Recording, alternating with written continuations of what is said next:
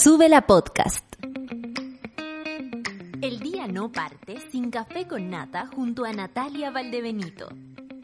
Porque el nuevo Chile se construye con información y nuestros sueños. Advertencia. En este lugar nos reímos a pesar de todo. Buen día, monada, 9 con 3 minutos y aquí estoy con una sensación eh, como de, antigua, porque ayer trabajé mucho, eh, se empieza a gestar el nuevo trabajo y eh, estoy así como los las otras veces que llegaba como, ¡ah! y el café con nata me levantaba. Yo espero levantarles a todos eh, con este mismo ánimo que tengo, transmitirle energía, por supuesto, positiva, pero me voy a poner romántica. Sí. El día de hoy se lo voy a dedicar a mi pareja, mi compañero. Hoy cumplimos eh, años de aniversario, llevamos harto años juntos y, no voy a hablar mucho porque ustedes saben que me cuesta compartir este tipo de cosas, incluso con, mis más cercanes, eh, pero creo que merece, no él, sino que esta linda relación, no en él especial porque él merece todo, pero eh, esta linda relación merece, merece estas palabras. Eh, Luciano, te amo y, y, así espero que sigamos amándonos, cuidándonos, eh, siendo un equipo, el equipazo que somos, pensando diferente, siendo tan diferentes, pero encontrándonos igual. Y yo me estoy aprovechando porque él no me está escuchando porque se metió a la ducha porque le daría una plancha tremenda. Así que ustedes le dicen, arroba Luciano Franchino, ustedes le dicen que yo le digo, díganle que lo amo. Eso, nada más. Oye, dijo la nata que te ama. Díganle. Arroba Luciano Franchino, ayúdenme. Hoy, 21, nuestro aniversario, díganle, dijo la nata que te ama. Eso, eso, eso. Y además le voy a desear toda la suerte del mundo a mi madre, que hoy día la necesita mucho y que yo estoy segura que también va a andar todo bien porque los 21 son un día hermoso. Muchas gracias Café con Nata por permitirme ser romántica a mi manera. Así que yo cacho que hoy día miren Hernández con el hombre que yo amo, porque sabe que lo amo, sabe que lo amo. Eh, díganle, arroba Luciano Franchino, la nata te amo. Oye, 9 con 5 minutos y vamos al informe del tiempo, ¿les parece? Yo estoy horny, pero Chile no, no entero. Ah, yo 38 grados. ¡Ella! Yo con fiebre. No, mentira. Uterina. No, no, no, tampoco, no. Me excedí, me excedí muy temprano. Eh, Arica 19 grados, 17 grados en Iquique, 16 grados en Antofagasta y Copiapó 23 grados con un solcito bonito como el del norte hermoso. Qué ganas de ir al norte, al sur, a todo el país. ¡Oh! Qué ganas de pasear. Bat no se puede, no se puede y debemos ser responsables. La Serena y Coquimbo 14 grados, ahí ya se empiezan a sumar las nubes, al igual que en la costa 14 grados en Valparaíso nubes también y nubleque. 23 grados en Santiago, eh, 38 en mi corazón y en mi cuerpo. 22 grados en Rancagua, 14 grados en Talcarrete, muchas nubes por allá, así que el Willy y la Tere se tienen que cuidar a mirarse el carné. No, a cuidarse porque nos queremos, porque nos amamos. 13 grados en Chillán, 13 grados en Concepción, suegra. ¿Qué quiere que le diga? Un abrazo un abrazo, dígale a su hijo, diga, la, la suegra en todo caso no está en Concepción, se tuvo que mover. 10 grados en Temuco, 11 grados en Valdivia, 11 grados en Puerto Montt, 11 grados en Coyhai, que mira la cosa, y luego cambia totalmente a las Torres del Paine con un grado. Y en Punta Arenas, 5 grados. 19 grados en Rapa Nui, 15 grados en Juan Fernández y menos 6 grados en la Antártica chilena. Los titulares de hoy son los siguientes. Natalia Benito cumple... Eh, te no. Reporte COVID. 902 casos nuevos, la cifra más baja desde noviembre. Sabemos que los martes y los miércoles siempre la cifra es un poco más acotada. Esperemos que esto siga así. Eh, pero como ayer hablamos con la, con la, con la doctora Marcela, Marcela, ¿cierto? Marcela Cortés. Sí, sí. No, tu cara. A Sandra. Es que hay varias, hay varias Corteses. Entonces una se confunde. Pero no vamos a confundir a la doctora Sandra, bueno, aunque todas las corteses están todos bien, ¿ah? no, hay confusión mala, pero la profe Sandra nos dijo que había que esperar y que había muchos factores aquí como va a poder cantar victoria, básicamente porque no tenemos los datos concretos y base a eso no sabemos dónde, dónde se pone el criterio para decidir lo que viene. Daza y yo somos los mejores evaluados del gabinete. ¿Quién dijo esto? Ministro Paris, pues si él siempre se siente el mejor evaluado. Oye, el chico niñao, siempre pensando, no, yo, yo, pregúntame, pregúntame. Como el burrito de Shrek. Bueno, Ministro París defendió gestión de la pandemia en interpelación. No puede llegar a decir eso en una interpelación. Oye, pero mamá, si soy la mejor del curso. Ya, no se puede. Esos no son los niveles. ¿ah? Cuatro diputados de Chile Vamos y una, uno de oposición integrarán comisión que analizará la acusación constitucional contra Raúl Figueroa. O sea, no va a haber, no va a haber acusación constitucional. Qué mal, qué mal. Bueno, vacuna rusa, esta no es la vacuna del, del Congreso, una vacuna en Rusia, en Rusia. ISP analiza Sputnik B en medio de negociaciones para traer a Chile 8 millones de dosis. ¿Es Sputnik 5 o Sputnik B? Lo, lo pregunto por 5. Perfecto. Sí, pues claro, números romanos, pues hijo, claro que sí. Bueno, eh, para, traerle a Chile, para traer a Chile 8 millones de dosis. Ahí despertó, ahí despertó. Díganle, díganle, arroba Luciano Franchino.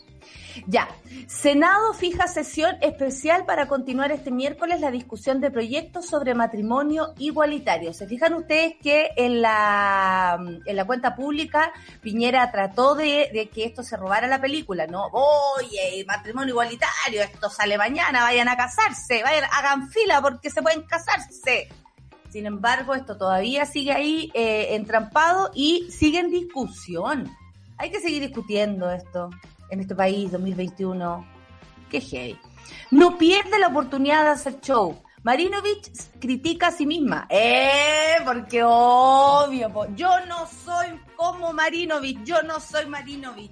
¿Qué hace esa mujer fuera del racismo de nuestra convención constitucional? Criticó al Inconao, a la machi Inconao por hablar en Mapudungún, imagínense. Ya ella nadie la critica por hablar como cuica a mí me molesta, po. y yo podría decir, ¿sabes que es una falta de respeto usted habla así? Porque habla así, ¿se han dado cuenta?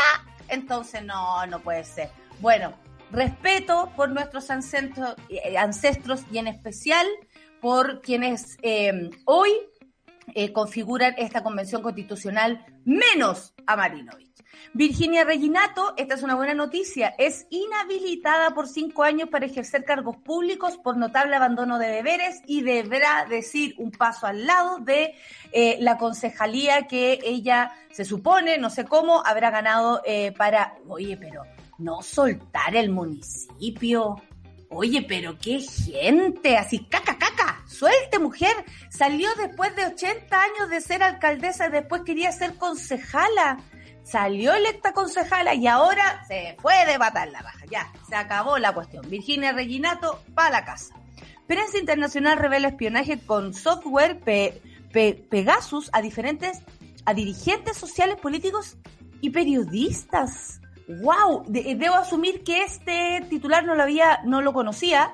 De ayer, como estuve trabajando la noche, me puse mm, al día con algunas cosas. Estoy, eh, esto es importante, ¿ah? porque dirigentes sociales, políticos, periodistas, ¿qué quieren? ¿Qué quieren? ¿Controlar la libertad de expresión? Ay, en todo el mundo mundial, como dice la solcita, no, se pasaron. Chile pone garra y corazón, pero cae ante, ante Gran Bretaña. Qué difícil. Gran Bre... ándate a la Gran Bretaña Bretaña, Gran Bretaña, Gran Bretaña, Gran Bretaña, Bretaña, Bretaña, Bretaña, Gran Bretaña, tras una. Bueno, esto en Tokio, las cabras perdieron, ¿ah?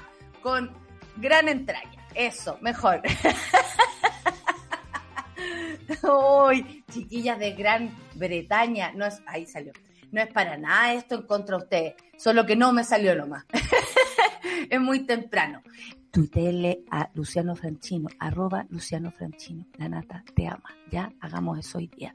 Vamos con el café con nata entonces del día de hoy, con la música babasónico. Esto es para sumarle a los horny que me siento. ¿Sí, amiguito? Muchas gracias, porque babasónico, horny. Obvio que sí. Canción de babasónicos, ingrediente. Mm, un ingrediente para el amor. ¡Ey, ya! Empecemos. Café con nata en Bienvenido. Nunca he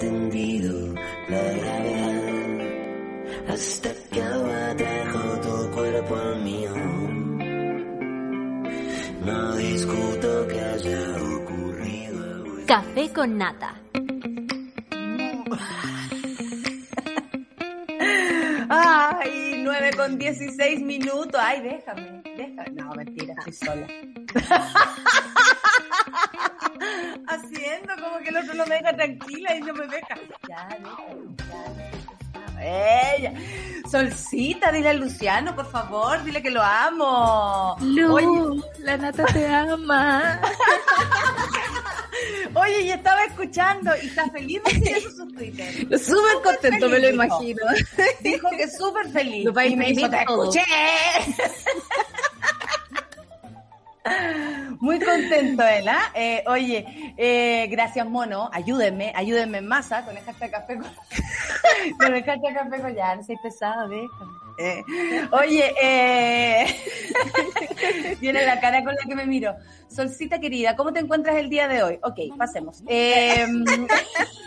Regio, estupendo, como todos los días. Aquí estamos. te felices. comiste unas cochinadas, porque eso que sí. comiste son unas cochinadas. Pero sí, son hermosas, son hermosas las gomitas. Yo soy fan, me encantan. Y ayer se me pasó la mano, me estaba trabajando, no tenía tiempo a almorzar y fue como, ok, me comí las gomitas. Oye, ¿cachai? Que, bueno, las gomitas provocan hartos conflictos. Lo- los estómagos a veces no resisten las gomitas. No sé, algo tendrán, a veces vendrán con, con- no sé si tienen un chip, no, no cacho, ¿ah? son raras las gomitas. Yo me 4G, pregunto cómo 4G. las hacen. Claro, ¿cachai? Que yo, a- me gustaban mucho las gomitas cuando era chiquitita. Y mis papás fueron a la FISA. ¿Te acordáis de la Me acuerdo de la pizza. Yo que era de región, nunca me trajeron a la pizza. Ya, no, o sea, nosotros tampoco nos llevaban. De hecho, ellos se tomaban como el fin de semana de la fiesta. Y después se iban solo, ¿cachai? Pololeaban y todo el cuento. Y a nosotros nos dejaban encargados en la casa de mis tatas. Todavía me acuerdo de eso. Y una vez llegaron de la fiesta con una cantidad de gomitas, weona, que yo no había visto nunca, ¿cachai? Los ositos, los Gomitas de osazos todo. afuera. Las gomitas de afuera del, del galpón de Estados Unidos. Y, eh, porque todo era muy así. Y eh, me las comí todas y ahora no las Muy puedo ver. ¿Cachai? Entonces las gomitas provocan esto, que uno se lance con todo y después ah, queda ahí, ahí como a cachar de gomitas y en mi caso, para siempre. Sí, Imagínate. suele pasar a veces para siempre, pero a mí no me pasa. ¿ah? Yo soy súper ¿Tú fan crees que vas a volver a comer gomitas? Pero por supuesto, de hecho, estoy, me quedaron como cuatro gomitas rojas, porque yo las separo por colores y me las como las rojas al final porque son mis favoritas. Y las miro, ¿viste? Acá no sé, si eso se dice en voz alta. ¿viste? Eh. Aquí están las rojas, solo rojas. Me encantan. Las Y las, y las miro, dice. las miro. Están ahí. Gomitas osito, maravillosas. Que no te hagan más daño, por favor. Y la. Sol vomita al aire, por favor, grabe en este momento. Nada más le Yo me, tomé un ¿ah? remedio para no hacerlo. Me tomé Ya. un remedio que inhibe el impulso de. Ah, perfecto. Mira, qué buen, qué buen, qué buen remedio. En esta casa hay una gran farmacia, ustedes saben. Lo tengo claro porque más encima te encanta ir. Sí. Ahí pasó, Ay, pasó. Ahí pasó, que el regalo que le hice parece que es muy popular, dijo. Oye, eh, el reporte COVID. El Me llama la atención el número, amiga, 902, que por supuesto es una buena noticia respecto a las otras que hemos dado, no son 7000, eh, como nos ha tocado decir, eh, que ha dolido, por supuesto, la cantidad de fallecidos, igual no, no baja tanto, son 30 fallecimientos por causas asociadas al coronavirus en las últimas 24 horas. Los otros días son 34, o sea, tampoco es que baje muchísimo y por supuesto, como siempre, nos hacemos parte con mucho respeto del dolor de estas personas que han fallecido y de sus familias y, y de cómo habrá sido también es- este final, ¿no? No, no dejo de pensar en eso, ni en las personas que hoy están en las UTI, en las UCI, saliendo con eh, graves consecuencias a propósito del COVID, en fin. No podemos dejar de pensar en eso porque los números sean más o menos buenos, lamentablemente porque son las secuelas y es así nomás la cosa. Dicen que la positividad nacional bajó al 3%. Al 3 en la región todo- metropolitana Yo a y todos le pongo 296. una cara como, discúlpenme, Sí. ah, pero a todos le pongo una cara de Y, como y la bueno, como como e- ese ese ese meme que ese así bajó al 3%.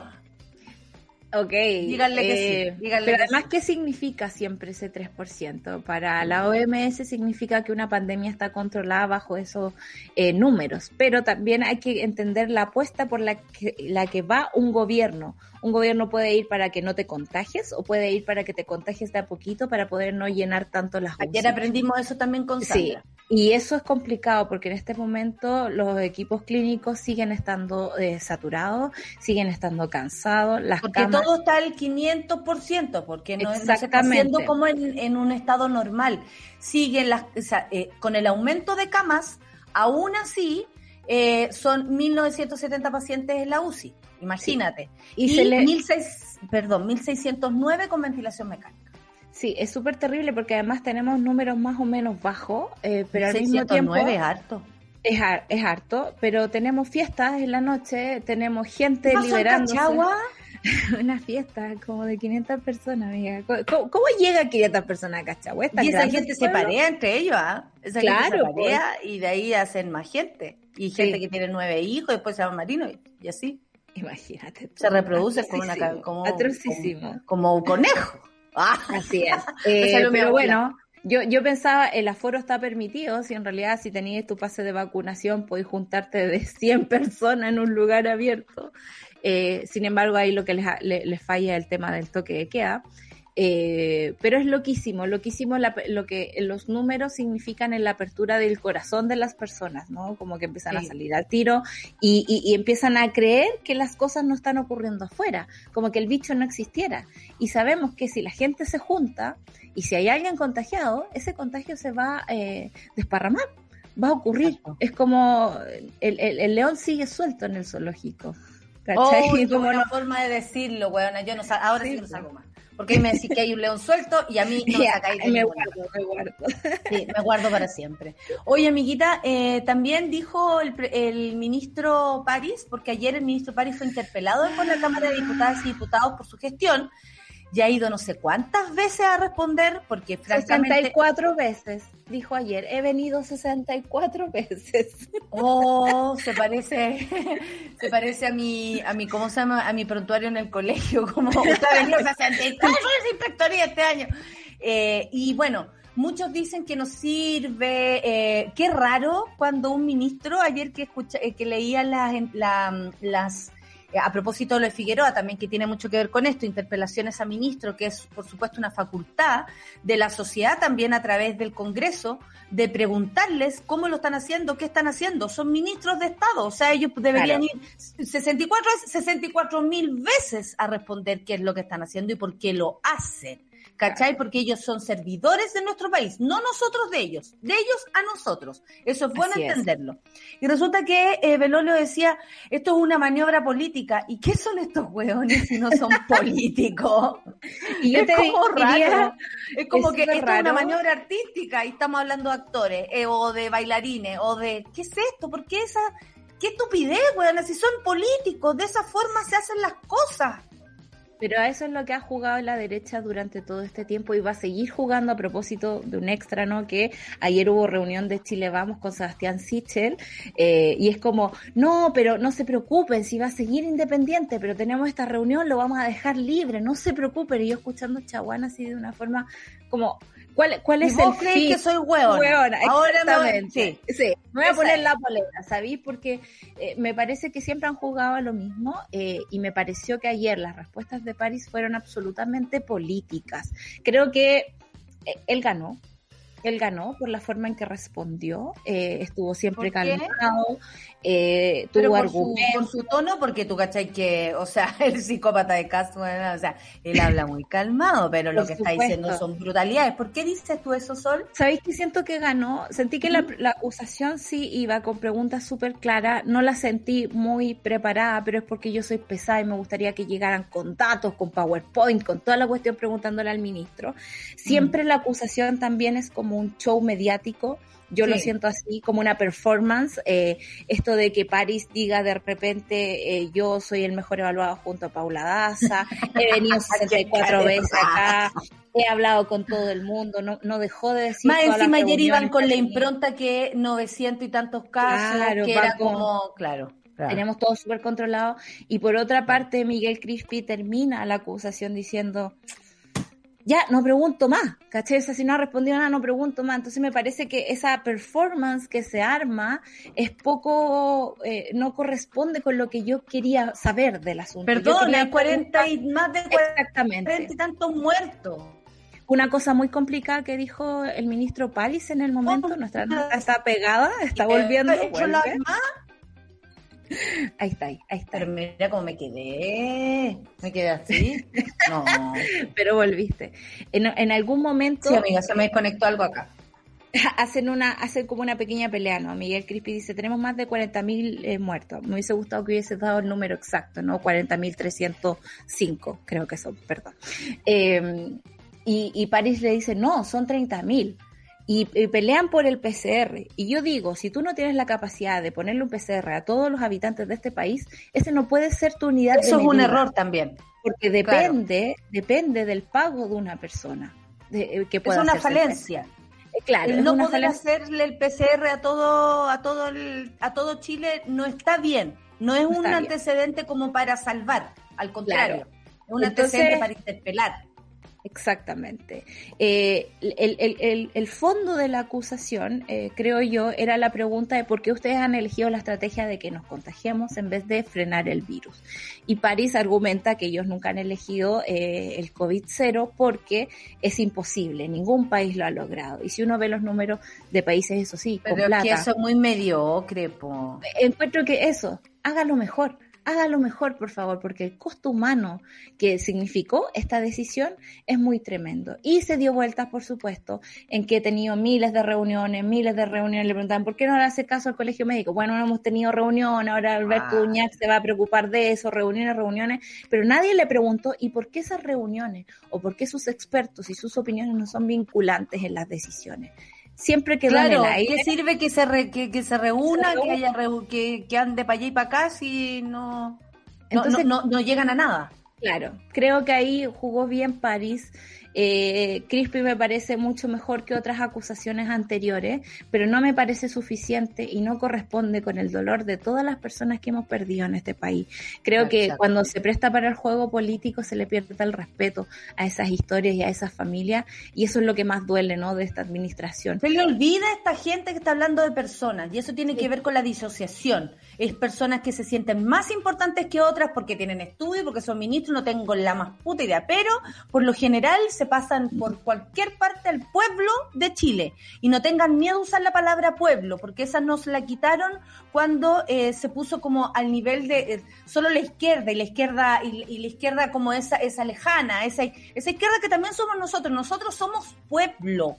El pueblo es el que habla, el pueblo es el que manda. En una obra de teatro, por ejemplo, en una tragedia, el coro es el que transmite lo que piensa el pueblo e incluso lo que piensan los autores de estos libros. Entonces, ¿cómo vamos a dejar de llamarnos pueblo? Esta gente se pasa por cualquier parte al pueblo de Chile y a los muertos de este pueblo de Chile, que nos duelen y debemos seguir defendiéndonos. Bueno, Cuatro diputados de Chile Vamos y uno de oposición integrarán comisión que analizará la acusación constitucional contra Raúl Figueroa. Esa es la otra que sigue. Los elegidos fueron Marisela Santibáñez del PC, Tomás Fuentes de RN, Enrique Van Rieselberg de la UDI, Juan Manuel Fuensalida de la UDI y Guillermo Ramírez de la UDI. Que por lo, deben ser amigos de este- algo. La instancia debe- se, eh, deberá emitir un informe el cual no tiene carácter vinculante, sino que más bien es una recomendación para cuando la sala deba votar el, cuando la sala deba votar. Eh, ya como es tradición, mediante un sorteo se eligieron a estas cuatro personas. Durante esta mañana, ayer, un grupo de diputados de oposición presentó eh, al Líbelo contra Figueroa, el cual se establecen tres capítulos acusatorios. Y esto es muy importante, antes de la música. Vulneración del derecho a la educación, vulneración de los trabajadores de la educación y amenaza a la vida e integridad física y psíquica. No es menor. Esperamos que el ministro esté a la altura, eh, no sé, de, Volver a clase, volver a clase, volver a las clase. personas. Me, me, me, bueno, me duele esta wea. Duele, Sí, ¿sabes? sí. Duele, ya duele, aburre. Por favor, que, que se vaya, que se vayan lo antes posible, porque no va a parar la pandemia con estas personas respondiendo de, esta, de este modo, con la tosudez, con lo porfiado, no, no, no, no, no va a terminar nada si es que estas personas, y lo digo así, con justa eh, eh, rabia, pero al mismo tiempo asumiendo mi responsabilidad, me está escuchando, ¿quién me está escuchando? Basta, basta, porque de verdad se siente muy intensamente la falta de, de ¿cómo se llama?, de respeto. Vamos a la música, ¿les parece? Hoy día va dedicada para un hombre, el hombre que yo amo. Sí. Esto es para ti, Luciano Franchino. Miriam Hernández en la canción de tía, porque tú sabes, yo soy la mejor tía. Miriam Hernández, el hombre que yo amo. Solcita, el hombre que yo amo. Sabe que lo amo.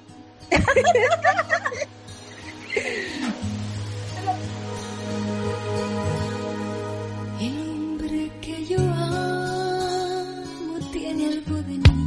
Nos gusta conversar, anhelamos aprender y disfrutamos escuchar. Descubre a un nuevo invitado en Café con Nata. Estamos de vuelta y no estamos solas, Solcita. Bueno, si estamos las dos, no estamos solas, pero ahora estamos más acompañadas con Así quien nos es. perdimos además la entrevista del día lunes eh, por, por, por otros temas y está aquí entre nosotras, literal. sanguchito. Esto, esto es literal. Eh, Pía Mundaca, cientista política, directora ejecutiva de Espacio Público y además un gusto verla hablar en los paneles de televisión y todo. Eh, Somos muy felices. Y Somos muy claro, felices. y, y, y su voz además, para porque nosotros la hemos entrevistado, ustedes la van a recordar, pero su voz también en los paneles como que los gallos así, como que se van para atrás porque la pía no te habla, no, po, la pía es bien, bien, bien planta. Pía, bienvenida eh, a nuestro programa y muchas gracias por estar aquí el día de hoy. Eh, muchas gracias por la invitación, feliz de compartir con ustedes, Natalia y Sol. Me partiste avergonzando un poco, pero te agradezco el piropo. Ah, viste. Eh, Es que lo comentamos esta mañana. lo así como comentamos que- así, que oye, que chora la alguien claro. Entretenida en la tele y haciéndole el peso a esos men que ya nos tienen un poco aburridos. Ya, basta, francamente. Más, más pías, menos bófil y toda esa gente. Eh, el domingo tuvimos primarias presidenciales, por eso queríamos que el lunes estuvieras acá. Sebastián Sichel ganó por el Pacto Chile Vamos, con la tercera mayoría nacional eh, de alguna manera, mientras que Gabriel Boric ganó por el Pacto Apruebo Dignidad por sobre Daniel Jadwe. Eh, tenemos tantas cosas que comentar contigo, más de 3 millones de votos se computaron con el no- 99.45% ya a esta altura el 100%. Eh, esto se traduce en 3.104.056 eh, 1056 ciudadanos que ejercieron su derecho a voto. ¿Fue una buena participación, Pía? ¿Era algo que se esperaba o sorprendente? O sea, para ser franca contigo, Natalia, a mí me sorprendió positivamente. Siempre hay que celebrar que las personas vayan a votar. Las primarias convocan a quienes tienen interés en ese sector, Claro. entonces es entendible que cierto sector se haya arrestado, no estamos hablando de la presidencial, o no sé, la convencional que tuvimos, pero que haya habido esa participación es bien positivo. Eh, a mí la verdad me sorprendió la votación que tuvo eh, Vamos Chile, eh, considerando que había tenido malos resultados, muy malos resultados eh, en la convención, o sea, en, las, en los convencionales y en la elección de gobernadores. Yo Sí. pensé que iban a tener una participación menor, que iba a haber mayor desafección de parte de su electorado y la diferencia de la cantidad de votos que convocó su primaria en comparación a la primaria del 2017 no es tan grande. Deben ser como 110 mil por ahí. eh, no es una gran, no es una gran debacle como las que llevaban durante este año, como para partir. respecto a prueba de dignidad, yo creo que, bueno, hay varias cosas notables, pero la primera de ellas es que Gabriel Boric solo saca más votos que la primaria de su sector en la vez anterior. Lo comparo así porque en esta, no, no comparo la totalidad de la primaria del Frente Amplio versus la totalidad de la primaria de Dignidad, porque ahora se sumaron más partidos, como el Partido Comunista. Claro. Pero claro. Gabriel Boric saca 3.1 votos más que, que los que saca Mayol en conjunto con la Beatriz Sánchez. Y, y yo creo que eso es bien, bien destacable. Eh, Sí. Ayer leía a Cristóbal Uneus de Holster que ellos habían, habían analizado las votaciones del Frente Amplio eh, de Beatriz Sánchez en la presidencial en la primera vuelta en comparación a los resultados de Gabriel Boric este domingo y él señalaba que la relación es prácticamente perfecta. Eh, lo que te deja entrever que han construido un electorado, esto es preliminar, pero han construido un electorado bastante fiel y, lograron convocar a las mismas personas que convocó Beatriz Sánchez no en su primaria, sino que en la primera vuelta. Y eso es muy potente porque la primaria no está al nivel de una primera vuelta presidencial. Entonces, eso como para ir partiendo, la verdad. Pía, y, y también yo sé que es súper reciente todo este asunto, pero eh, ¿quiénes votaron y por qué votaron? ¿Tiene que ver esta participación, esta nueva ida a las bases, esta integración de otras personas en la votación, los discursos de los candidatos ganadores? Porque uno podría decir que Gabriel Boric es súper articulado, ¿no? Es como que nos recuerda a los antiguos estadistas que tenían tema para todo, argumento para todo. Y por otra parte, este como no discurso de Sichel, y lo voy a decir así porque siento que las personas que votaron por él, esta cuestión es muy de guata, eh, hablan de, eh, de, de esta independencia, de lo nuevo, como si fuera un borrón y cuenta nueva, como si no fuera Mm. parte de- del gobierno de Piñera. Eh, ¿Tiene que ver como con, con un, un reseteo de esos discursos la gente que votó? ¿O, o- o llegó eh, una nueva masa de personas aquí a pensar las votaciones en Chile? O sea, el dato del perfil del votante del domingo todavía no lo tenemos, como para ser rigurosa con, con eso. Eh, yo te puedo decir más o menos lo que imagino. eh, que yo creo que este fue el segundo triunfo de Gabriel Boric. El primero fue la cantidad de gente que movilizó, que a mí me parece impactante. Lo segundo es que, a mi parecer, como espectadora, Gabriel Boric partió construyendo una campaña testimonial. Y yo creo que en eso eh, es bien destacable que Gabriel Boric históricamente ha sido un político que pone el ego del liderazgo al servicio de la causa colectiva. Eh, que eso no pasa mucho. Eh, y yo creo que cuando Beatriz Sánchez dice que él no pasa mucho en general, mucho menos en política, eh, cuando, él dice, cuando Beatriz Sánchez dice que no va a ser la candidata, que era lo que se estaba esperando dentro del Frente Amplio, el criterio etario jugaba eh, un rol importante en un conglomerado que es más bien joven. eh, y Gabriel Boric, que está en su segundo periodo parlamentario, que lo más probable es que podría ser un exitoso eh, senador por Magallanes, decide ir en esta elección. Y el primer tiempo de las apariciones, yo sentía que él estaba muy comprometido en mostrar que no tenía grandes diferencias con Daniel Jadot. Esto en los debates como corta tú, no corta tú, te llamo yo, como Sí. Que a mí no me acomodaba mucho, porque no es que uno, no es que en el fondo quiero ver sangre correr, pero, pero tiene que haber diferenciación de ideas, es la política, y eso hace bien, como no, no es morbo de que se destruya.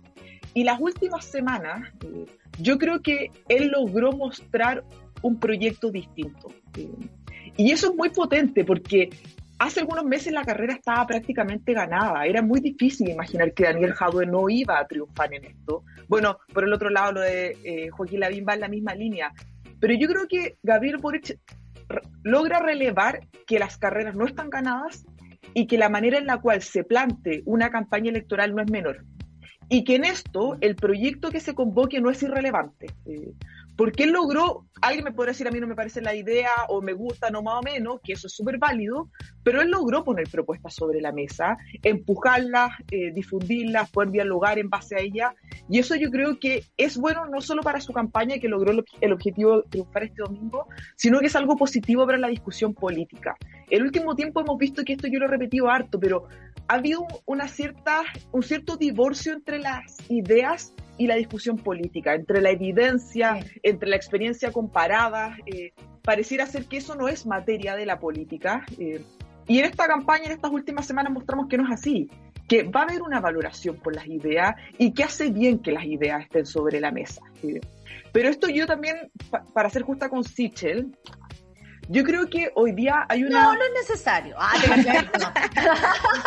que hay, que hay una sobrevaloración de las aptitudes personales de las candidaturas. ah, Eh, Claro. Yo creo que lo conversé con ustedes también sobre un estudio que hizo Espacio Público respecto a los perfiles de los convencionales, que las personas valoraban eh, aptitudes bien personales, que no se están buscando un superhéroe, en desmedro de esto más histórico que es, bueno, yo siempre he sido de tal sector, siempre he simpatizado con esto, hoy día al parecer hay un poco más de libertad con eso y se buscan aptitudes.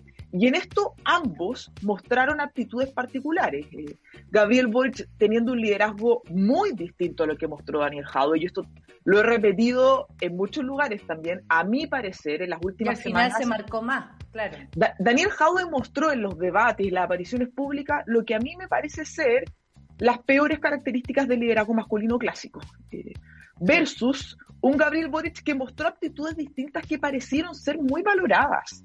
Que, que no es el político tradicional, no es el estadístico histórico que habíamos visto en Chile. Es una persona mucho más dispuesta a escuchar, que en el fondo te puede decir, mira, esto no lo sé, o aquí me equivoqué, esto lo hicimos mal. Es algo más humano eh, y menos del liderazgo omnipresente eh, que miramos hacia arriba y que es perfecto, que de ahí nos recuerda que ningún ser humano lo es y la decepción es grande. Eh, y en esto, Sichel jugó muy bien la carta de las eh, características personales. Eh, yo creo que él explotó, Abusa. pero le sirvió Natalia. Todos los días más pobre, pero y todos los la días fue más pobre. eh.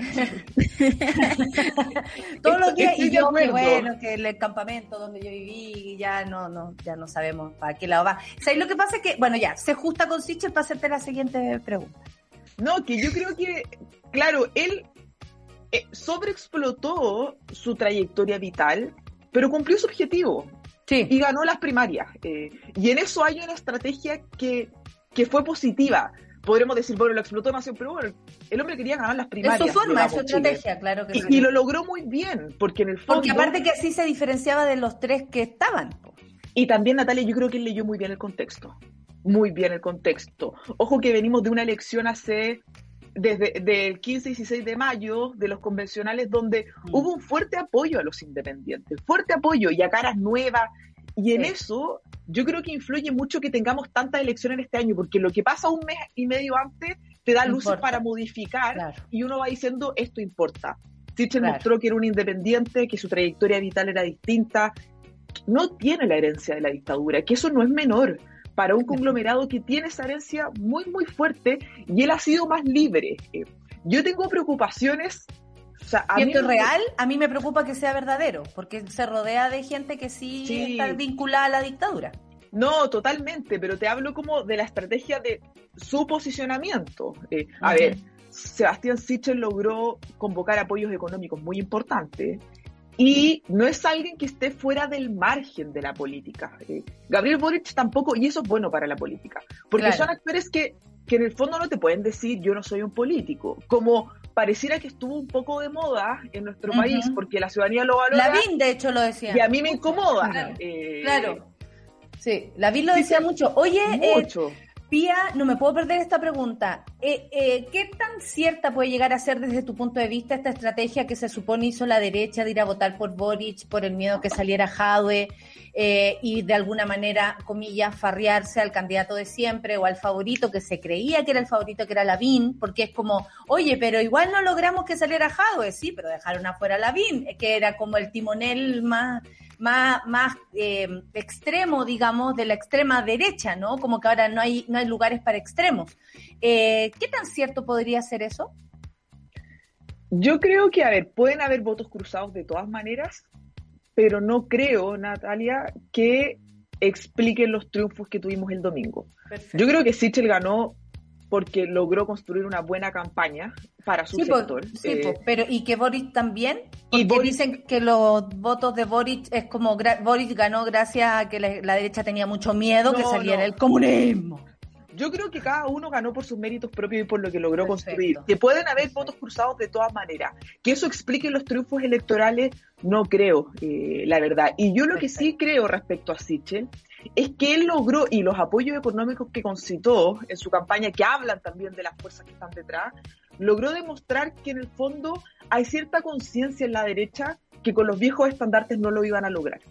Porque el país ha cambiado y hay apoyos distintos y hay búsquedas nuevas. Y en esto, para poder ser competitivos, Sebastián Sichel era un mejor candidato. Y yo creo que esa conciencia le permitió recibir apoyos muy importantes, que es lo que señalas tú, que Evelyn Matei lo dijo de una forma muy dura hace varios meses atrás en una entrevista en el mostrador, si no me equivoco, eh, pero que le permitieron ser el candidato del triunfo. Una sensación de que Chile ha cambiado, están pasando muchas cosas.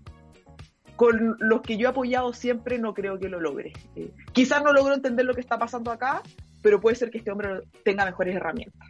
Ese, es lo que yo veo al respecto. Perfecto. Pía, ¿y cómo está estos eh, ganadores o estas nuevas narrativas eh, reconfiguran el, el, proceso de ahora en adelante, ¿no? Como que antes en las primarias estábamos todos esperando que Yasna Proboste se presentara, así como que va a ocurrir, claro, eh, y ahora como que incluso hay otros factores que empiezan a rondar en nuestra cabeza, como tú decías, lo etario, eh, queremos un liderazgo joven, eh, sabemos, por ejemplo, que la derecha se súper organiza, tiene quizás mejor estrategia para seguir para adelante, vemos también una izquierda que quizás no alcanza para todo todo lo que necesita la gente, porque estamos hablando aquí de quizás una candidatura desde la lista del pueblo.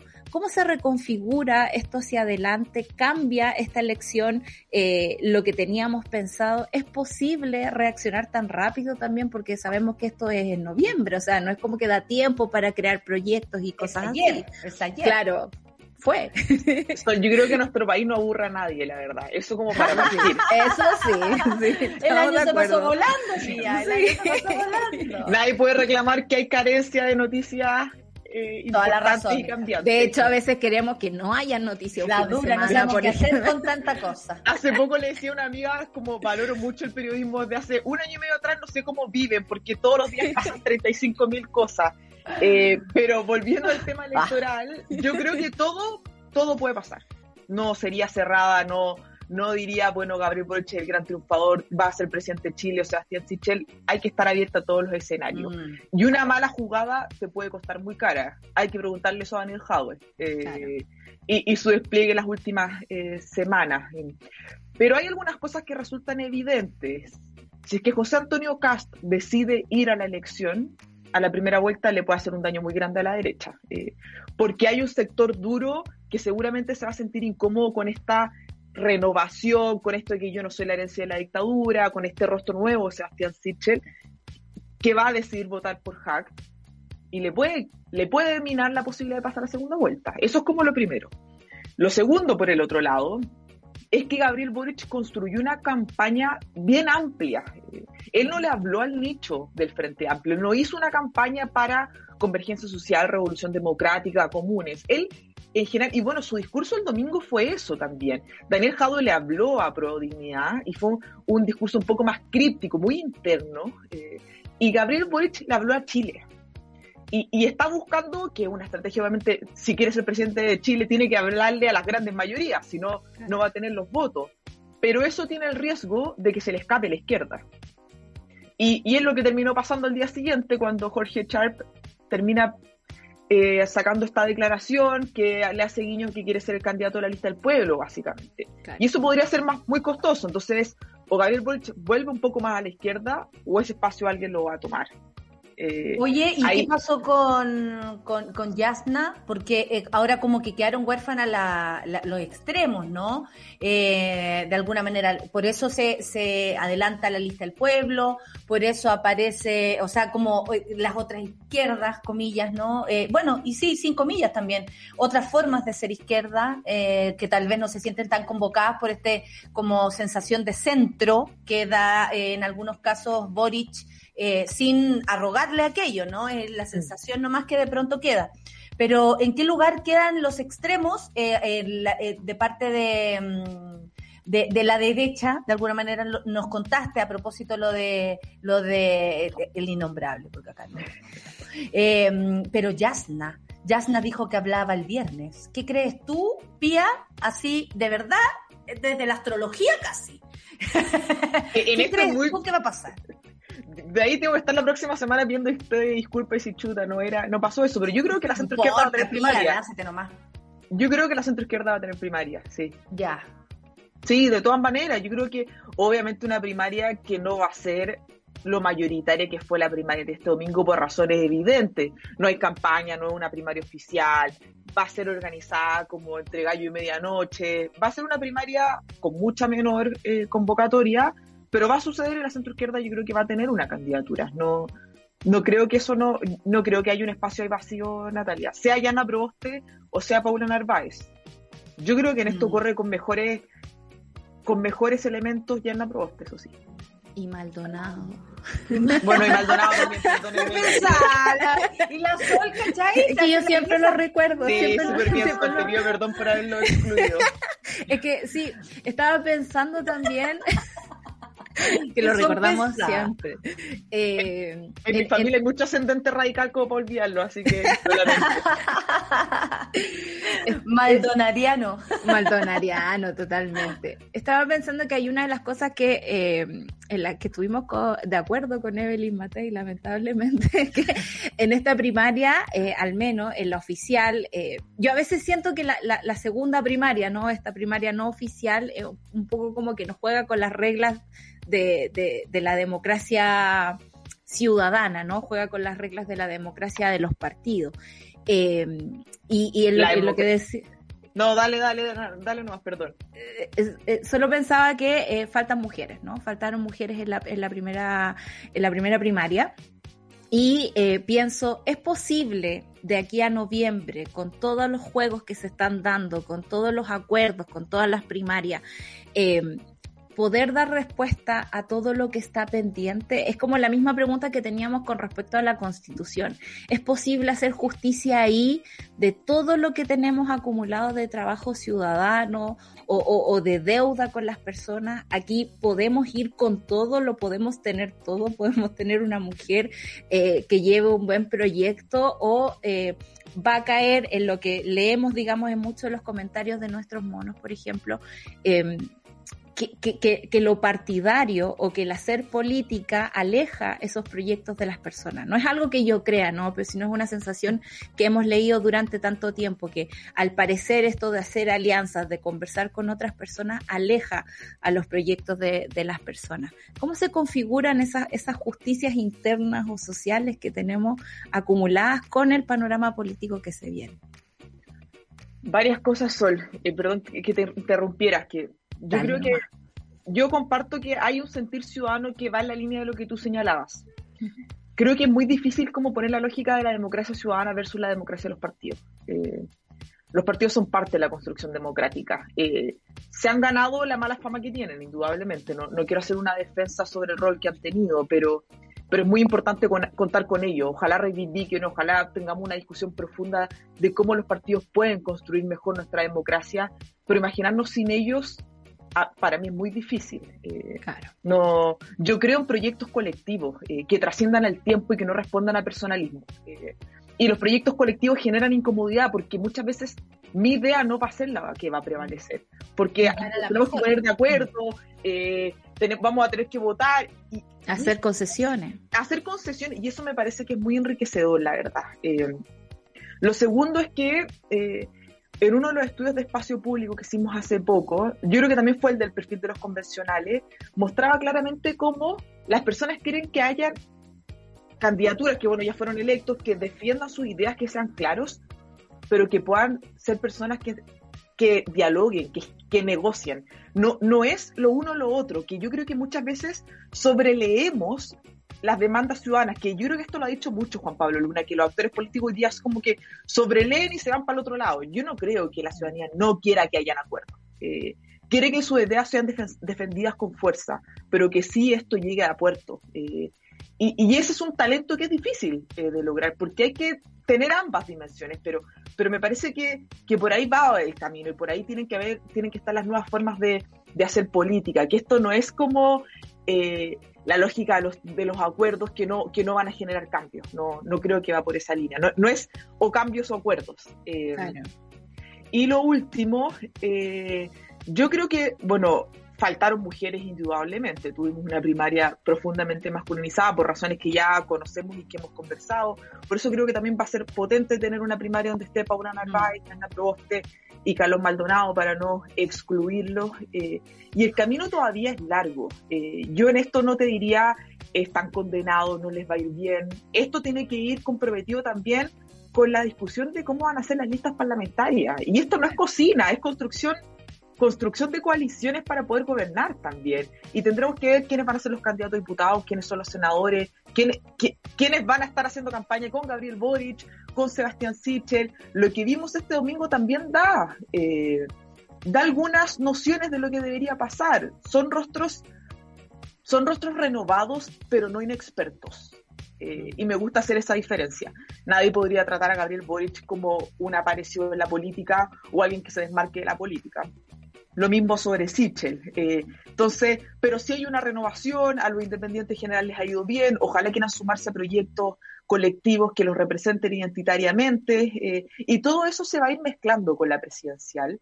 Lo que sí me gustaría destacar es que algunos han dicho que esta presidencial es irrelevante.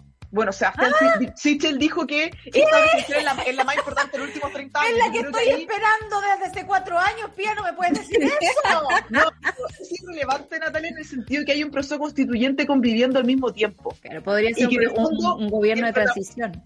Exacto, que el protagonismo político la tiene, lo, tiene la convención. Y claro, lo que la convención tiene una dimensión de relevancia incomparable para eh, nuestro futuro como país pero hay muchas discusiones, más que discusiones, hay muchos desafíos que tiene nuestro país urgentes que no pueden esperar el resultado de la convención. Hay muchas cosas que, claro, uno dice, bueno, veamos qué va a pasar en la convención, qué bases salen, cómo entramos a discutir esto, pero no le podemos decir a las personas que se han empobrecido durante la pandemia o a todos aquellos que han perdido el desempleo, que de hecho el Mercurio hoy día destacaba el golpe, bueno, el Banco Central, el golpe que es para las mujeres, que se ha dicho mucho, pero hay cada vez más evidencia y uno le puedo decir, mire, esperemos los dos años que termine la convención. Eso es un rol del Poder Ejecutivo y quiero ver hoy día eh, cómo las candidaturas van a salir a ofrecer propuestas con claridad para revertir esta situación. Lo que sale en la casera es dramático, nuestro país más pobre y más desigual. Y eso no es materia constitucional, es política pública pura y dura, así, así de clara. Entonces, esas son las tareas que va a tener el próximo gobierno y yo creo que hoy día vamos a necesitar hartas propuestas eh, que nos permitan analizar quién va a ofrecer la mejor candidatura para Chile.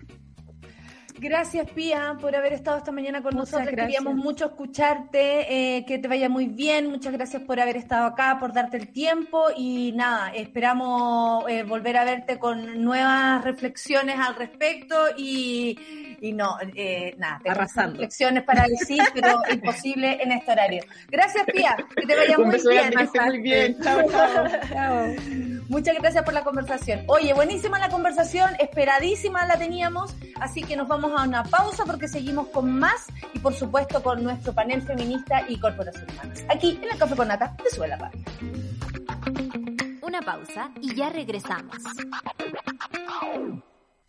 Volvió Escudo Negra. Una cerveza con cuerpo, con color y con sabor más intensos. Escudo Negra, porque siempre se puede tener más carácter. Escudo, hecha con carácter. Las historias del nuevo Chile necesitan un medio independiente. Suscríbete a Sube la Club y construyamos juntos un nuevo medio para un nuevo Chile. Baja la app y súbete a Sube la Club. Ya estamos de vuelta en Sube la Mañana.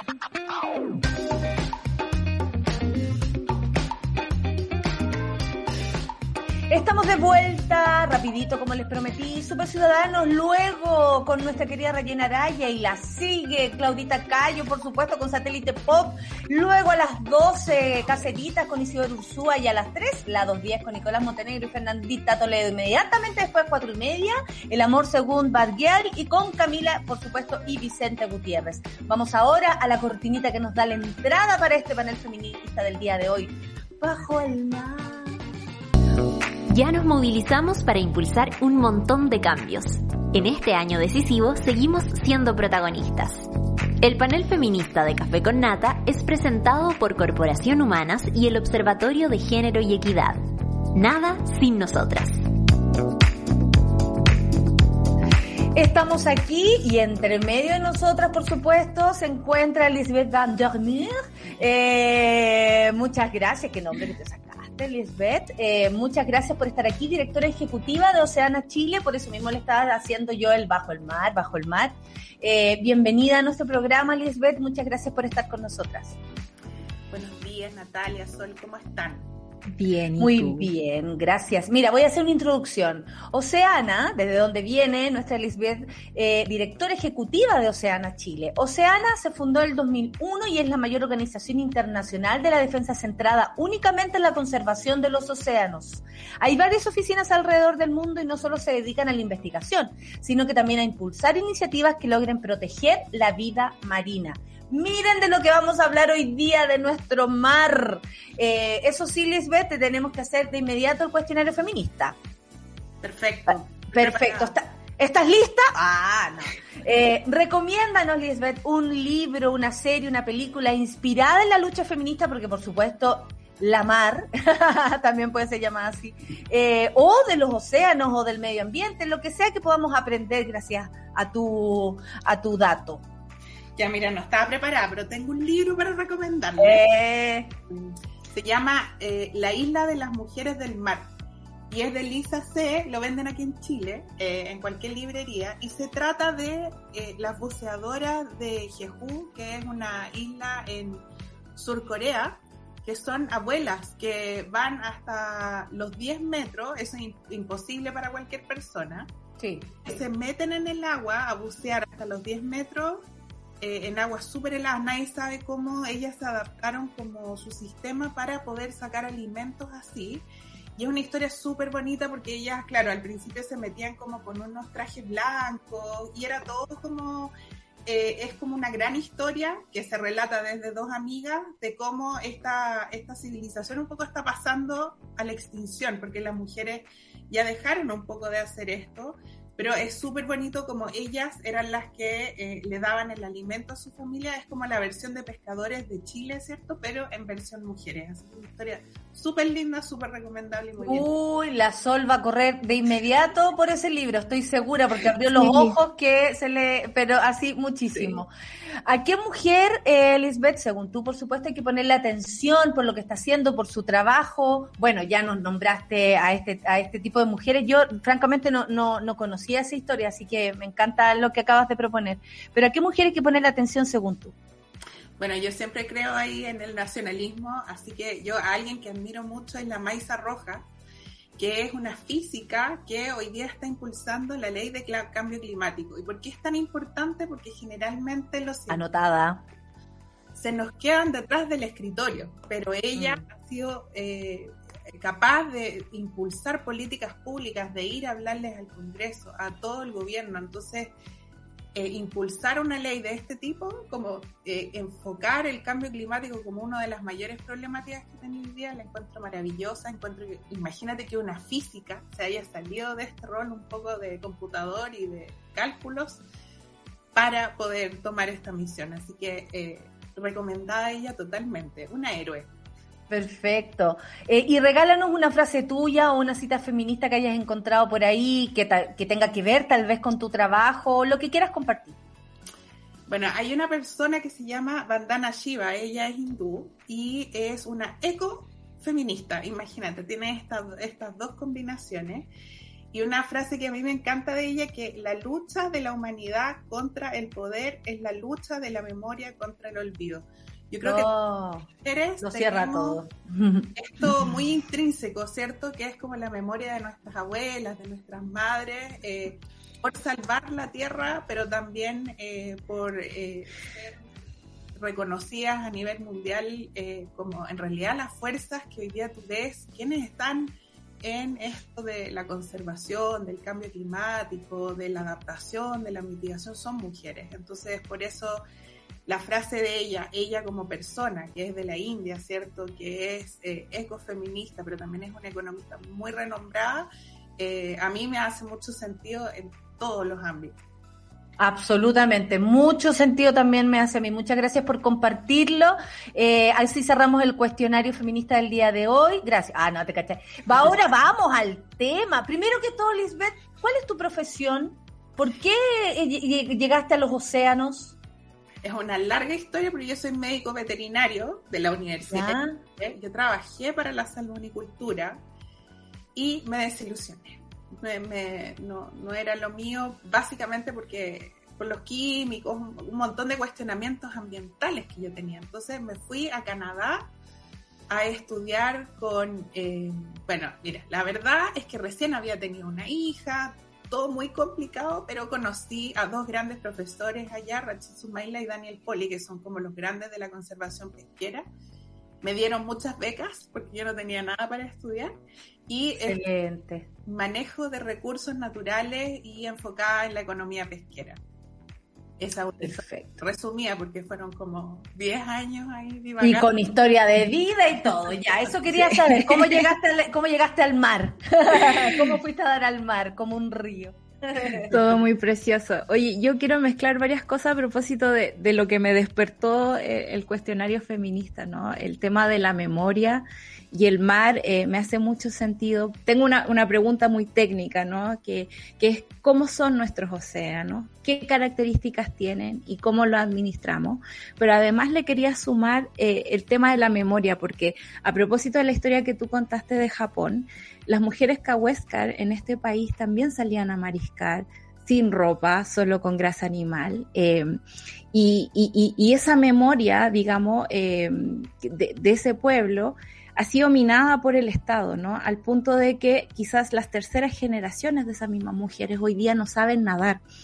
Eh, y me gustaría poder unir todos esos temas, ¿no? De repente tenemos una concepción muy científica sobre nuestro océano, pero también tenemos una relación casi poética con él. Entonces, me gustaría saber cuál es como la visión que tienen de ello, eh, cuáles son sus características y cómo podríamos mezclar todos estos elementos. Bueno, yo te, te voy a eh, responder esa gran pregunta, pero con Es una- muy grande, un perdón. para poder eh, abarcar todo eso.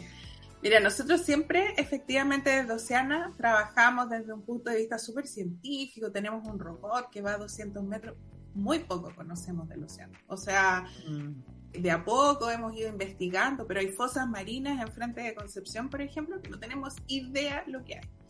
Eh, entonces, esa concepción un poco más eh, científica después se va mezclando con la política pública, que es, por, ejemplo, hacer parques marinos en Juan Fernández.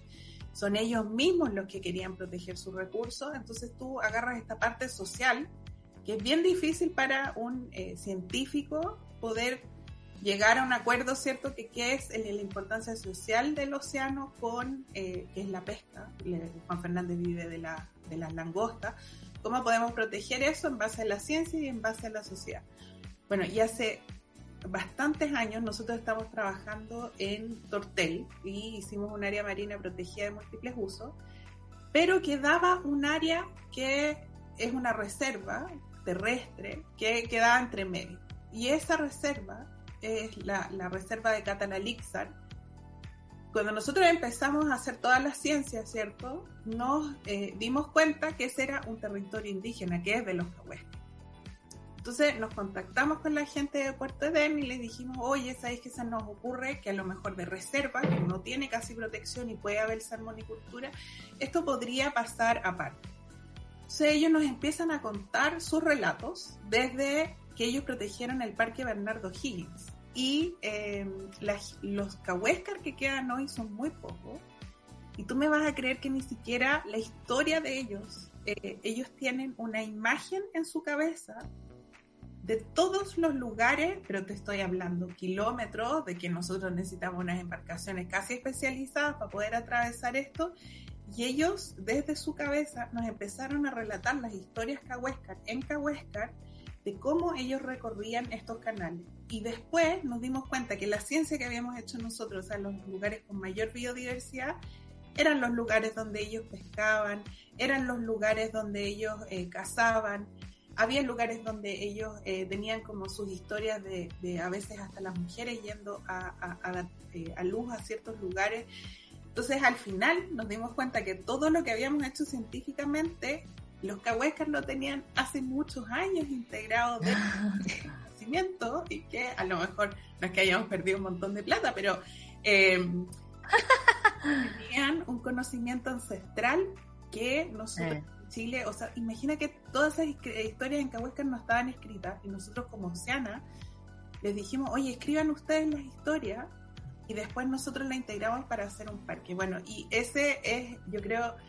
un poco la, la, estupidez humana, ¿cierto? Que, que no nos damos cuenta que estas culturas que tenemos presentes en nuestro país son lejos lo más importante que deberíamos preservar. Y, eh, respondiendo a esa historia, o sea, esa, esa pregunta tuya con una historia, yo creo que es la trayectoria que hemos tenido nosotros para entender que hemos estudiado muchas cosas, por ejemplo, la- la- las caletas pesqueras, los pescadores en sí y las comunidades originarias que tenían mucho conocimiento guardado. Estamos en un proceso eh, súper interesante que es la Convención Constitucional, absolutamente inédito, ver a personas tan distintas en, eh, una misma mesa, ¿no? Con la misma valor de la palabra, eh, que es algo que, que nos da un montón de, fuerza, creo, para levantarnos, porque si no, no tendría ningún sentido este país, francamente.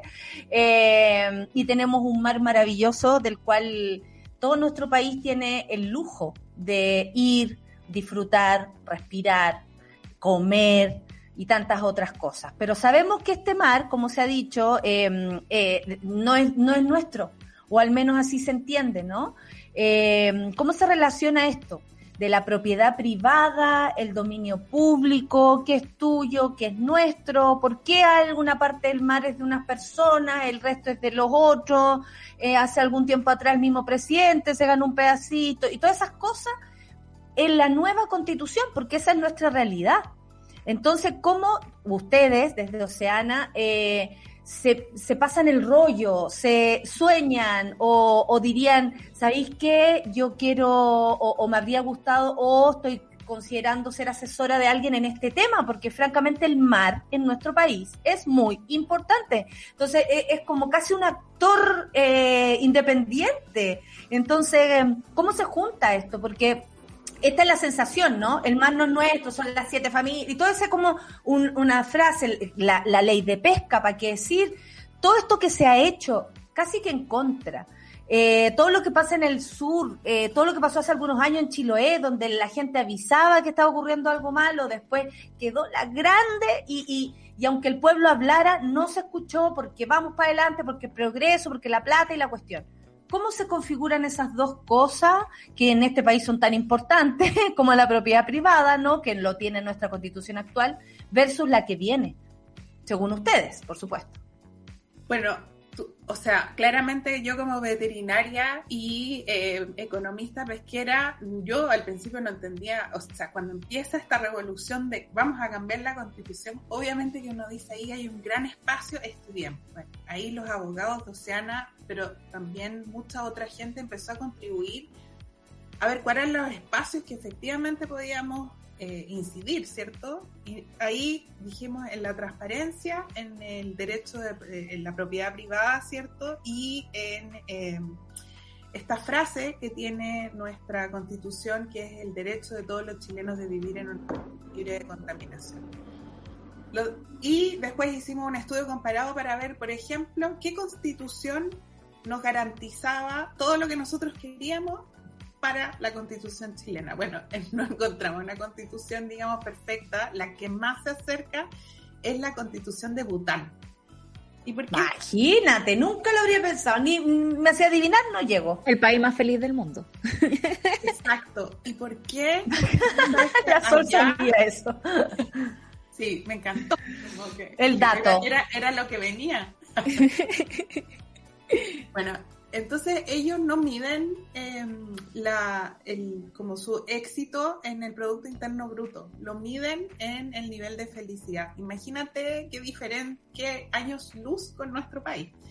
Ah, sí. Bueno, ¿y cómo, cómo se hace esto? O sea, cuando tú empiezas a comparar otras constituciones, toda la, el, el, la propiedad privada tiene que tener una garantía, ¿cierto? Para funcionar dentro de eh, los derechos. Pero Lo que está pasando hoy día en nuestra constitución, en la constitución que se escribió en el 80, que no, no, es, no es nuestra constitución, sino que es la constitución en la que nacimos, digamos, eh, lo que pasa ahí es que el derecho de propiedad está por sobre el derecho de la naturaleza. Entonces nunca vaya a ganar.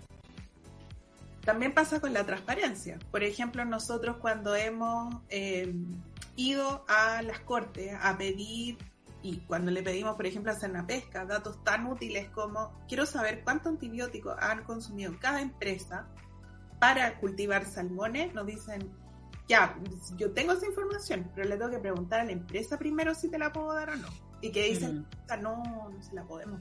Entonces después vamos al Consejo, em, el, Tribunal Constitucional. El Tribunal Constitucional dice, no, esto, esto afecta los derechos económicos de las empresas, así que no te la podemos dar. Entonces, la Constitución protege desde eh, el acceso público a la información, eh, protege el derecho privado por sobre esas cosas que son esenciales para cuidar el medio ambiente. Siempre, por ejemplo, cuando tú tienes la frase, vamos a vivir en un derecho libre, en un eh, medio ambiente libre de contaminación, que tú tienes el derecho como chileno de vivir ahí. Bueno, ¿y qué pasó con las zonas de sacrificio?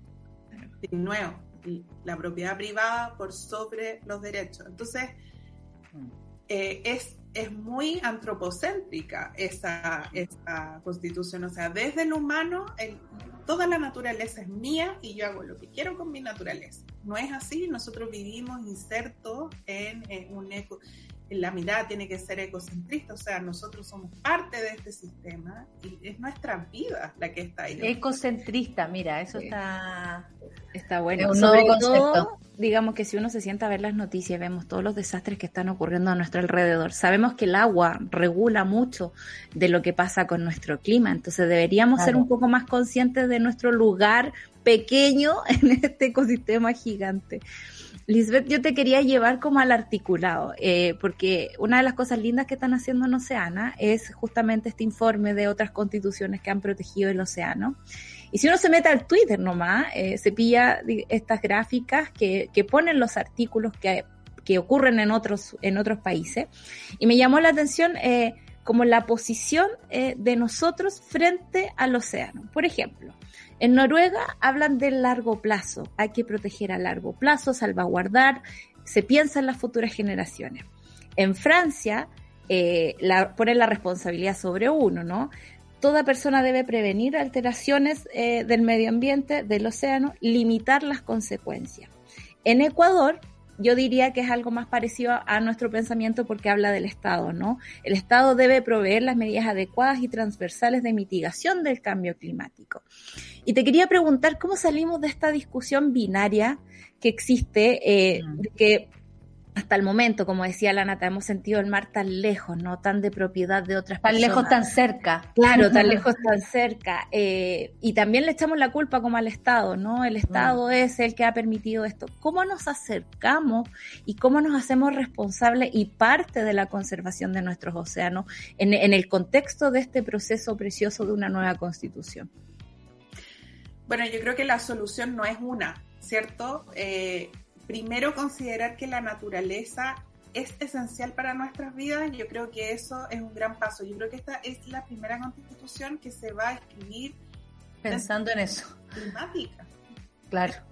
Imagínate la responsabilidad que tienen los constituyentes hoy día, porque esto es, tenemos que empezar a pensar en, en las generaciones futuras. Hoy día solo se puede proteger un individuo, no se puede proteger una municipalidad, no puede protegerse del daño ambiental que le puede mm. causar, por ejemplo, la instauración de una minera dentro de su territorio. Eh, entonces ahí tiene que pasar por un colectivo, un colectivo. Se tiene que ser posible proteger a los colectivos, tiene que ser posible proteger las futuras generaciones.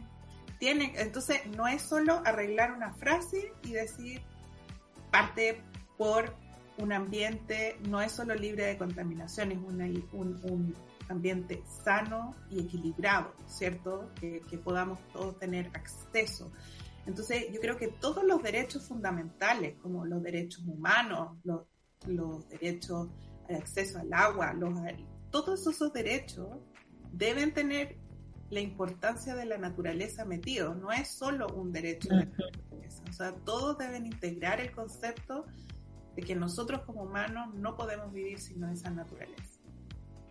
Lisbeth, eh, ¿cuál es la preocupación ahora más, eh, bueno, además de todo desde la constitu sobre la constitución, ¿no? Que eh, tenemos también tanta esperanza de, de, de, reconstruir este país a través de esa nueva Carta Magna, pero em, ¿cuál es la preocupación ahora de Oceana, por ejemplo? ¿En qué le están poniendo acento? Para saber también y para seguirles, porque invitamos a todos a seguir a Oceana en sus redes sociales, sobre todo para aprender, porque estamos tan lejos, tan cerca de nuestro mar. Eh, todos ex extrañamos el mar. Es increíble la conexión que tenemos los, eh, los chilenos, chilenas y chilenes con la cordillera y el mar. Desde la ubicación hasta eh, como ubicarse, ¿dónde está la cordillera? Y, y, ahí tú sabes dónde, dónde está el mar y ahí uno sabe dónde está parado incluso. Em, pero hoy, ¿cuál es la, preocupación más como primaria, la preocupación primaria de, de, de Oceana? Bueno, nosotros tenemos un sinfín de campaña, pero tengo que ser súper sincera hoy día, porque cuando tú me preguntas, como que mi cerebro me dice, ¿qué te levantaste hoy día y pensaste? Chuta, ya. tenemos que hacerla ahora. Bueno, al final de cada gobierno se cometen graves errores. Eh, no es por decir que se pasan cosas así bien rápido, pero eh, hoy día efectivamente el proyecto Dominga, eh, un proyecto que lleva años vueltas por tribunales, eh, eh, hoy día se está tratando de, o sea, ya se está por ahí hablando de que se quiere votar nuevamente. Y la, este, este proceso está nosotros estamos entre medio de que la Corte Suprema nos acepte la casación, una casación que tenemos por un fallo del Tribunal Ambiental. Y teóricamente este proyecto se podría votar, pero tampoco es que con esto se vaya a construir, con esto de la pandemia que la gente está pensando en todos los trabajos, pero también hay mucha gente que está... Eh, tiene sus trabajos, o sea, están los pescadores, el turismo, ¿cierto? Y como hay una cierta desconexión hoy día con esto de la pandemia, estas cosas suelen pasar eh, entre gallos y medianoche. Eh, esa es la mayor preocupación que tengo yo. Eh, de que... Tú decís que al final de los gobiernos se pasan esas leyes así como lo más rapidito posible, firmamos y como estamos todos bajo como la, la, digamos, la adrenalina del momento, no nos damos ni cuenta, entonces eso hay que decirle a la monada que estemos todos desatentes. Súmale la pandemia, que en el fondo todo es urgente y sin mucha valoración ambiental, digamos, como que démosle, claro. démosle, démosle. Claro. Entonces estas grandes excusas son siempre... Eh, mm se empiezan a vender como, oye, pero si aquí se necesitan trabajo, trabajo porque van a durar 20 años y después esa zona queda completamente claro. una zona de sacrificio. No es gente, no, la gente que va a trabajar ahí ni siquiera va a ser de, lo, de esa región, que es la región de Coquimbo. Entonces, nuestra preocupación siempre está muy eh, al ojo de qué está pasando en los gobiernos cuando ya van a terminar eh, menos mal que en el, en el gobierno pasado, por lo menos, o sea, se, se, se, hicieron un montón de parques a última hora, pero también había que ver ahí el ojo que qué realmente se está haciendo. Eh, y por eso los fines de los gobiernos para nosotros son lo, Mira, qué interesante lo que dices. Sí. Oye, Lisbeth, y en términos de transparencia, ¿cómo está el tema ahí? Porque también sabemos que uh. eh, como todo pasa, eh, viene en la oscuridad y por otra parte tememos por las vidas de los activistas ambientales eh, que no, no parecen estar en la luz pública. ¿Cómo, cómo va ahí también esta relación con el, el TPP-11, no? Que, mm, perdón, estoy puro leseando, ¿no? El TPP-11, el, el acuerdo de Escazú, que le daba la posibilidad, ah. muy, muy, muy mal, perdón, eh, no, le daba pero la los posibilidad... Dos son atroces. Sí. No, pues. Sí, pero el TPP, TPP-11 igual no, no por supuesto, el asunto. por supuesto. Sí, no está, pero un... te cruzó, amiguita. Yo, claro. yo, te, yo, te, apoyo en todas. Gracias, gracias. La posibilidad de, que nos daba Escazú también de proteger a las personas claro. y de que los, los, ciudadanos fueran partícipes de esas decisiones. ¿Cómo estamos ahí en, en, en ese nivel? ¿Cuál es la evaluación que hacen desde Oceana? Bueno, el, eh, en Chile claramente no somos ni México ni Perú, eh, pero eh, las amenazas, por ejemplo, que ha tenido una representante de Modema en los últimos días que les quemaron, le queman el auto, le escriben en la casa. Eh, eso era lo que se buscaba con Escazú. Hoy día los activistas ambientales no tienen ninguna protección. Obviamente, eh, yo creo que es difícil, por ejemplo, que me pase algo a mí, porque eso, somos personas conocidas, pero la gente que está en el territorio sufre mucho. O sea, desde, eh, por ejemplo, hay una estrategia de las mineras eh, que pagan a una casa sí, a una no, a una sí, a una no, dividen el tejido social de estos lugares, pero la gente no tiene cómo defenderse de nada. Eh, entonces Claro. aquí eh, el, el problema es que, por ejemplo, a, a la señora eh, Vilches, que no hemos podido proteger, no hay ninguna herramienta eh, para poder proteger al ciudadano que tendría que tener custodia policial si ya la amenazaron de muerte y le quemaron el auto, o sea, no son cosas eh, menores. Imagínate con el, el miedo que vive ella. Hay que tener un poco voluntad también, ¿o no? Claro, pues. Como considerarlo serio Sí. esto. Totalmente. O sea, el, el acuerdo de Escazú, que el- lo hemos comprometido por muchos gobiernos, no solo es el, el- el anterior, sino que esto viene de mucho tiempo. Chile lo impulsó. Imagina. Qué vergüenza. Qué vergüenza. hija, ¿por qué cerramos todos los paneles con una vergüenza a veces de este país? Pero no sentimos vergüenza del trabajo que hace ni Lesbeth ni Oceana. Muchas gracias, Lisbeth, sobre todo por estar ahí de- eh, bajo el mar, eh, protegiendo. Eh, hay muchas, eh, hay, quiero que revises después las redes sociales porque te preguntan si se pueden comer marisco. Desde esas preguntas hasta eh, qué es lo que hace Oceana y cómo pueden colaborar. Muchas gracias y eh, ¿por qué no nos recuerdas las redes sociales para que lo sigamos y aprendamos más sobre esto? Porque yo creo que también es un, un material súper bueno para, para las niñas, para los educadores, educadoras, ¿sí o no? El informe de la Constitución está bueno. Sí. Sí, bueno, en Twitter, Oceana Chile, en eh, Instagram también lo, lo buscan arriba por Oceana Chile, Facebook, Oceana Chile y eh, www.oceana.chile y org. Esa es nuestra eh, página web y ahí ya pueden eh, ahondar en las campañas. Claro. Sí, un ratito, pero yo les doy las gracias de verdad eh, a todos los que nos están escuchando y a ustedes por la invitación eh, para hablar de estos temas que son no siempre bienvenidos. No, Nosotros aquí nos nosotros encantan estos súper temas. bienvenido. Imagínate, entre tanta cuarta, do- eh, segunda, tercera ola, ¿cómo no nos vamos a poner a tono?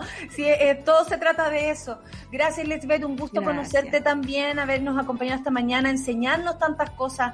El mar es importante, el mar es vida, el mar es tranquilidad, eh, eh, es, la, es la posibilidad de ponerse en perspectiva respecto al, a lo que es el planeta, es lo más grande que existe, es como no, o sea, al lado de eso somos tan pequeños que no queda otra que cuidarle. Así que te agradecemos y sobre todo el trabajo también que hacen todos tus compañeros de, de Oceana. Así que a través de ti un saludo para, para todos ellos. Un abrazo, que estés muy bien. Gracias. Zambúllete en tu día, ¿eh? Porque quiero puro decir cosas que tienen que ver con el agua. Chao, Lisbeth. Chao.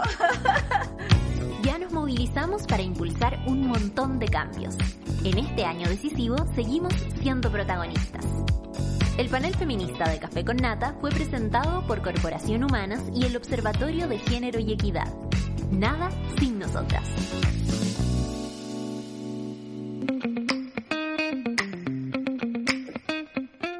Rayen. Rayen. ¿Qué pasó? ¿Aló? Jen. ¿Aló? ¿Dónde está? ¿Dónde está? No apreté esto de nuevo. No, lo que no, hice. si Porque ya, ahí. ¿qué pasó? Ay, con Natalia. Oh.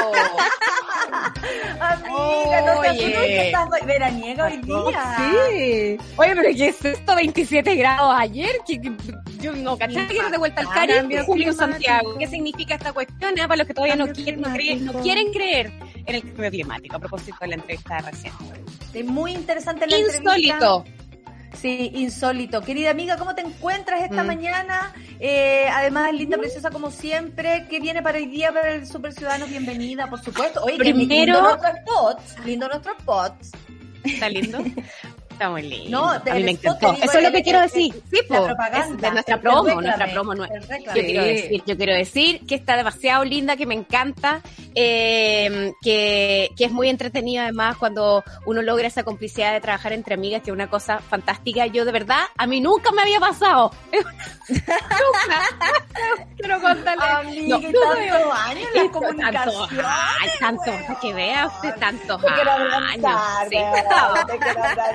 Años. Y, Oye. y quedó bonito Oye. y los colores están maravillosos. Cariño Ah, a la Vale, ¿eh? que lo armó. Sí, sí, da el nombre de, de la Vale, Solcita, por favor. Valentina Saraos, es parte de nuestro equipo gráfico, equipo que ustedes nos ven mucho, está la Isi también por ahí, eh, y son la encargada de las gráficas bellas, preciosas y de los videos que bonito. aparecen en su Oye, no, pero... eh, Quiero decir yo que además, espérate, Lucho, Lucho DJ además lo publicó como una zona de puras soas y yo no me eh, contuve las ganas de, de publicar eso con una canción de Chayanne de fondo. No lo pude evitar, no lo pude evitar, no lo pude evitar. Ay, Chayanne mira. Chayanne es nuestro Oye, copiloto. Sí, oye, que estáis sublevados tú, ¿ah?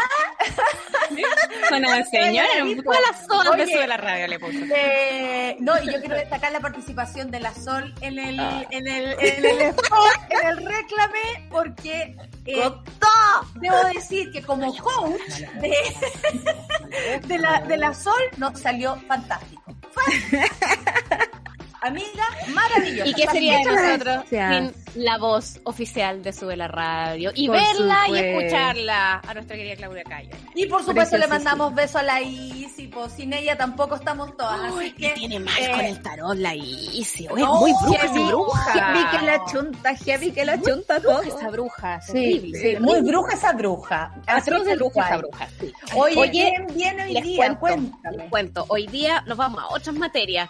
Vamos a, bueno, pero tiene que ver con medio ambiente. Nosotras podemos, las SOAS pueden abarcar muchas Todas, de todo, exactamente. Tiene que ver con medio ambiente porque todos los miércoles estamos haciendo un ciclo de conversación eh, promovido por la gente de la FES, la Fundación Friedrich Ebert, para hablar de economía y medio ambiente, tratar de que la conversación sea en igualdad de condiciones y no siempre que la economía se imponga en la toma de decisiones.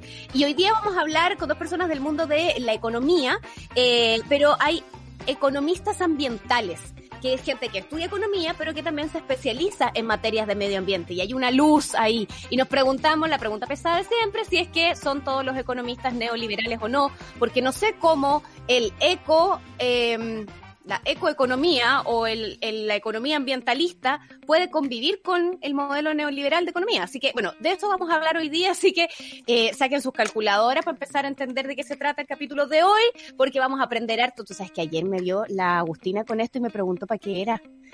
Tan vieja. Oye, Mamá dijo, ¿qué es eso? ¿Qué es eso?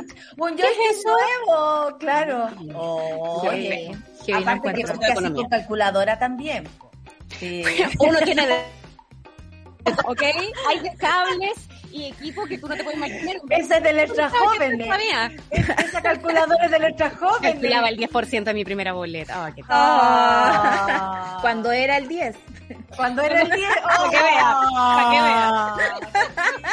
vea. Puras cosas terribles, pero seguimos hablando del medio ambiente, seguimos aprendiendo, tenemos que aprender sobre nuestro medio ambiente para amarlo, para protegerlo, para proteger a nuestros activistas, también hay que aprender de economía a través de esto y ahí viene Rayena Araya y Super Ciudadano. Me parece excelente porque seguimos con la temática del medio ambiente que por supuesto nosotras vamos a hacer ahora las lateras del cambio climático. Excelente. Es. Siempre Excelente. tenemos un objetivo. Primer Muchas requisito gracias. para hablar de cambio climático, estar vacunada.